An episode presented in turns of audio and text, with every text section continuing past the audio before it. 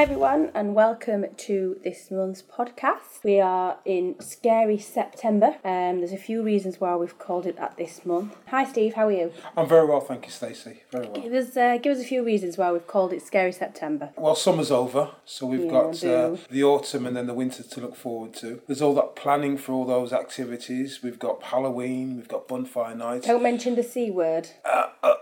And Xmas, of course. Xmas, that's better, yeah. Yeah. So we had a brilliant jam-packed month last month, and obviously thank you to all of our competition winners again that won the gardening awards. We had some fabulous gardens out there. So thanks again for all our features on last month. Again, obviously we had the wonderful gardening awards and we featured some of our winners and they all went out they will be going out in the customer magazine so you'll be able to see those beautiful gardens as well We had a sterling month last month. Of course, we featured the, the Garden Awards, and Helen Cowton, who's a member of the community investment team, and I went out to see some of the winners. We also had a feature from Gillian Robinson, community investment manager, who spoke about the options for customers in terms of getting involved with Yorkshire Housing. And you can find out a lot more about our customer involvement arrangements on the Yorkshire Housing website under the Getting Involved tab. Also, you shouldn't forget but you still have a chance to win the £25 in our competition, Bolton Wanders. So keep listening to the podcast today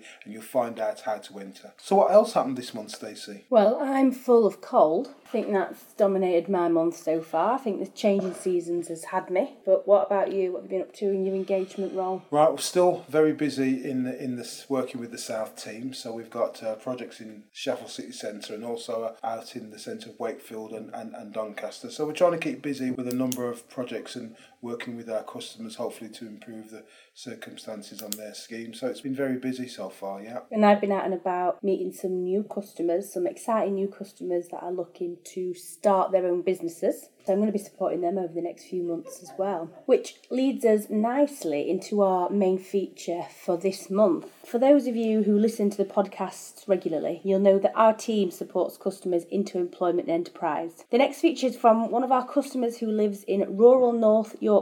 She's been through some really difficult times but now runs a really successful small business. She contacted our enterprise coach Philippa for support, and we learnt that she really is an inspiring lady. So let's have a listen to Linda, aka Mrs. Jam, and her story. I became a housing association tenant in 1997, I think it was. I became homeless because my marriage broke up because I had postnatal depression, so my marriage broke up. So it was a ongoing effect of the marriage. So I became homeless and I had two young boys, two and four. So I approached the housing and obviously got a house and I got a house in, in Norton and then I did a housing transfer uh, and I've been in this one for 13 years now, so I've been in a long time. You know, I had to be rehoused and I had no no job, no qualifications, no career, nothing. And it's a lovely little village, isn't it? Yeah. Yeah, it's absolutely beautiful out here. It's, I've always called this home from being here from the first few weeks. I've always called it home. So I'm very lucky and very fortunate. Tell us what you're doing now, Linda. What is it that we're supporting you with at the minute through Yorkshire Housing? Yorkshire Housing has supporting me uh, with the entrepreneur with my business. Helping me, supporting me with my business. I started a new business, well, four years ago, but run it on a part time basis. But just being approached by the housing now to support me to further along and im- improve my business is a way to put it. And what is your business? Tell us about what you do. My business is Mrs. Jam, which I make jams, chutneys, and marmalades, and I sell from a honesty box outside my house, which the Housing Association have supported me through that way because they've allowed me to run a business from my premises, which was the first thing of, that they allowed me to do. My second head of my business is I do take lodgers, which the Housing have always supported me with that as well, so that I can actually keep my home which has allowed me as a business head to do that. And also, I've also taken somebody else off the homeless list. With being homeless, you know, I do understand, so it has helped me. Two fingered approach is that the way to put it. Fantastic. So, uh, did you purposely go look for somebody that was homeless when you were looking for a lodger, or did it just happen to be somebody that was? The first time, it was somebody that would have been homeless, Yeah. mainly single person that would have had to find somewhere else or lose his job. So that's what happened, and I was on a low wage. And I decided to ask if I could support myself better, which then they agreed to do that. So it kept me because I would have had to leave my home and go into a single bedroom in somewhere else. And, and at the time, it would have changed my life completely. And I didn't want to lose where I live and have to the upheaval of having to move again, really. And lose me, you know, I couldn't, I've had to lose my business. And so it's enabled me to, to keep my house and to move on in that way and run the business as well. Was you affected at all by the bedroom tax? Yes. Is that why, Yeah, why you I started? Yeah, I, do, I don't get any benefits at all. I don't get any help at all. A bit of working tax credits for being a single person myself when my children left home. So obviously it would have meant that I would have had to move out and, and leave everything and start afresh. So it has enabled me to, to keep my home and keep where I am, which stability, which in your life, which I didn't want to go back into a, a place where I didn't want to live. I know that sounds silly, but it would have affected me so much that way. No, not at all. That, yeah, that's the So the housing did allow me to do this. You know, I've asked them and they allowed me to do it, and it's worked amazing because I've had many people, you know, even if it's a short term let, that they've actually moved on in their lives as well, enable them to to move on. I mean, at one point I did think about doing SASH, which is to people that have been on the homeless, have been homeless or away homeless on a night to, to do that at the time, but because of my job I couldn't give enough time to give that. But that was one option I looked at. And from the your jam business, how have you found it setting up the business here? What did what- did you find it quite easy with Yorkshire Housing? Did you approach your neighbourhood officer and ask them permission, and they said, "Yeah, that's fine." Yeah, I, I you had no. No, I approached. I always approach my housing officer first and get advice on what I'm allowed to do and what I'm not allowed to do. Because obviously, you know, even having another lodge, I'm subcontracting my tenancy. So you've got to approach and be, you know, uh, get an agreement from your housing officers. Before I did anything with the business, I approached the housing first to see if they would allow me to run the business from the premises, and they said I did. And then I had to get also with the council with this business to get my hygiene, so get past regulations before you do anything. You've got to get everything passed first. But once you get everything done, you it's actually quite easy to keep going then. What about when you heard about the support through Philippa and the business enterprise support? She, I know she's not been very, coming very long yet, but can you already see the benefit in her support? Yeah, because it's all it's kept me more motivated that I actually can move on and, and I know what I'm focusing on the, the next move is to actually have, to expand the business. So the next move would be to use that support to actually expand the business and go on with it to move on because I'm obviously going to go and do some food festivals, which is you know it's took me four years to get the recognition from the branding from my name and to get in the area for to be locally produced. You've got to get you know it's, it just builds. It doesn't happen overnight. I've had to do part time and work as well at the same time. So now people recognise me. So it's a recognition that you go on, and I supply hotels as well with you know I just do I do supply hotels now in the area. So it's just using the the kitchens and using the premises really. That's excellent. That's really good. One of the things with the Housing Association, they've got a funding grant that you can apply for, which is enables me to do expand the business, but it's about up to five hundred pound that you can apply for, but you have to maybe add additional money to that. So that's not my next goal in the future. But also, like looking at different labelling, so I can get them into shops because it's quite expensive to do labelling. I've done a lot of the groundwork myself over the years. With the business, it's not always about making money at start. It's putting back, investing money and investing time. So I have had to work full time and do the business at the same time. For anybody that's looking at a business, you know, it's not all making money at the time. As I say, it takes time to develop your business and get your reputation. And to be honest, the housing have helped me so much with even everything I've done in the years. Just to say, I've done volunteer work with the housing and I've done a lot of volunteer work to get the experience of what I've got now. So mm-hmm. they've built up a lot of confidence building and experience. So sometimes when you think you go on the courses, you don't think at the time it can help you, but five years down the line, here I am sitting, you know, at verge of a, a potentially could be a bigger business than what I'm looking at. But the, all the experiences are pulling together. What has your lodger brought to you in relation to the difference it's made to you being able to stay in your own home over the years and how do you see that developing? lodgings, people coming in lodging has made a lot of difference in my home.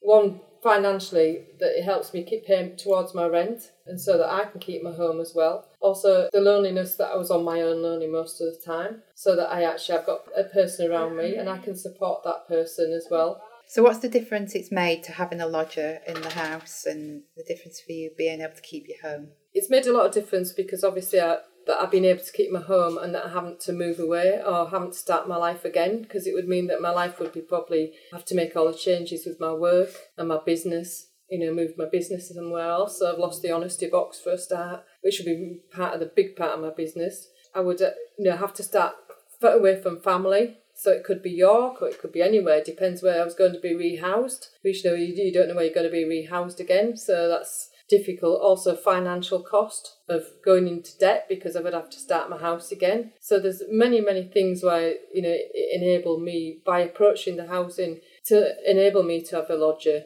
that's has helped my to keep my my home and everything.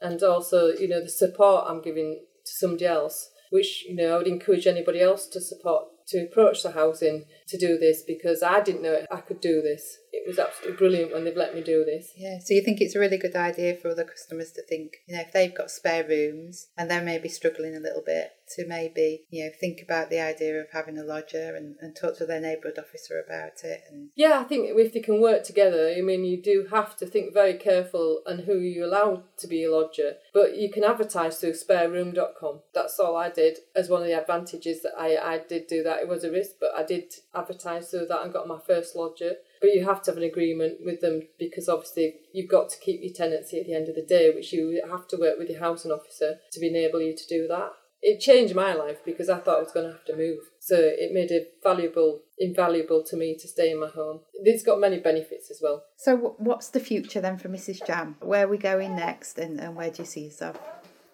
The future, I would say the next six months to a year is probably going to be expanding to do the farmers markets or the markets, the food festival markets, and probably into shops at one point, but depending on financial situations that I could allow me to do that. But Mrs. Jam business will not stop, it will go on. You know, I'll brand in my name. Mrs. Jam, you know, I'm known locally in the area, so I can see that, you know, expanding into you know, a lot of people are, are approaching me, a lot of companies approaching me, but it may be, maybe branding one product, which could be the marmalade.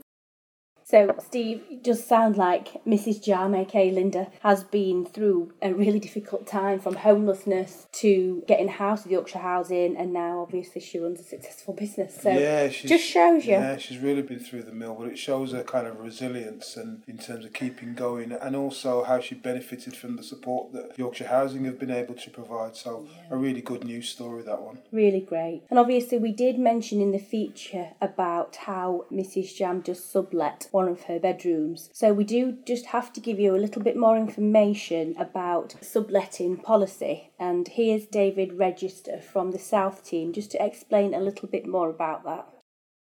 Obviously, tenants are interested in the possibility of subletting the property or renting a room out, particularly because of the bedroom tax. But there are one or two things that you do need to think about if you are thinking about renting a room out. First of all, obviously, you need to have permission from Yorkshire Housing to do that. So you'd need to write in and you'd need to get written permission before you make that arrangement. We would be wanting to know who it is that you're going to move into the property to make sure that it's somebody suitable. And there are some types of property where we wouldn't give permission for people to move a lodger or, or somebody subletting into the property. For example, if it was a sheltered scheme or it wasn't the type of housing where it would be suitable. You do also need to bear in mind if you're thinking of moving somebody into the property, what if something goes wrong with that relationship? Because it's your responsibility as the tenant to deal with that situation and sort that out. If you've got somebody who's moved in and they're causing problems and you need them to leave, it's not actually Yorkshire Housing's responsibility to get them to leave if you needed to do that. So you do need to just think twice is this person somebody suitable who you want to be living in your home and to have that kind of arrangement with. So, just to reiterate, if you are thinking about renting out a room either to a lodger or subletting, then contact your local neighbourhood office first. Put that in writing what you want to do. Normally, your neighbourhood officer will contact you, maybe come to visit you and discuss that with you before we would agree or refuse permission for that.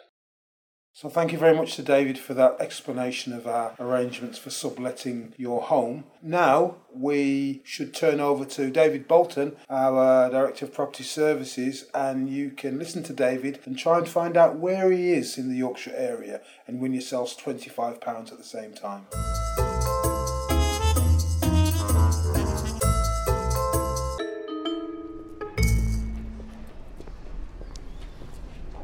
My travels today take me to the South Pennines, famously known as being a centre for woolen manufacture, but also the birth of some of the region's most well known banks. I'm on public transport today, so jump off the train at the busy station and walk over the cobbled road bridge. I come across the prominent Victoria Theatre with its red and gold sign outside. I carry on my walk down Commercial Street and find Borough Market. I can't help but go inside this lovely covered Victorian building and browse the fresh fishmongers and the butchers. After the market, I'm off to find the town hall. I spot it from quite far away as I can see the 180 foot steeple.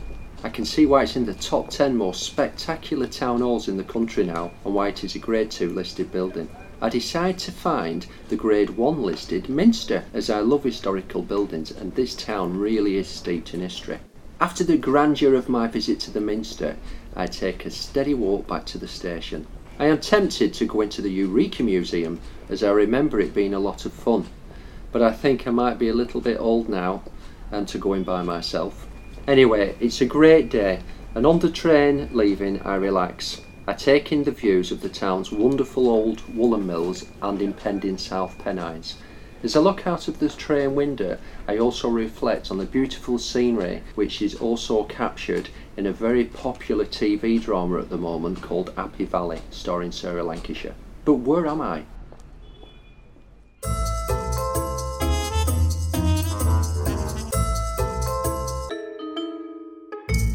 So don't forget that if you know where David's been and you want to enter the competition to win £25 in Love to Shop vouchers, then you need to email your answer to podcast at yorkshirehousing.co.uk. So, for those of you who don't know, Yorkshire Housing is committed to partnering with our customers to ensure that our services work for everyone. As a tenant, David Perry heads our customer service committee, and David's here to tell us about the priorities set by the customer service committee. And every quarter, we are going to report on these to keep you up to date. Okay, so let's hear from David.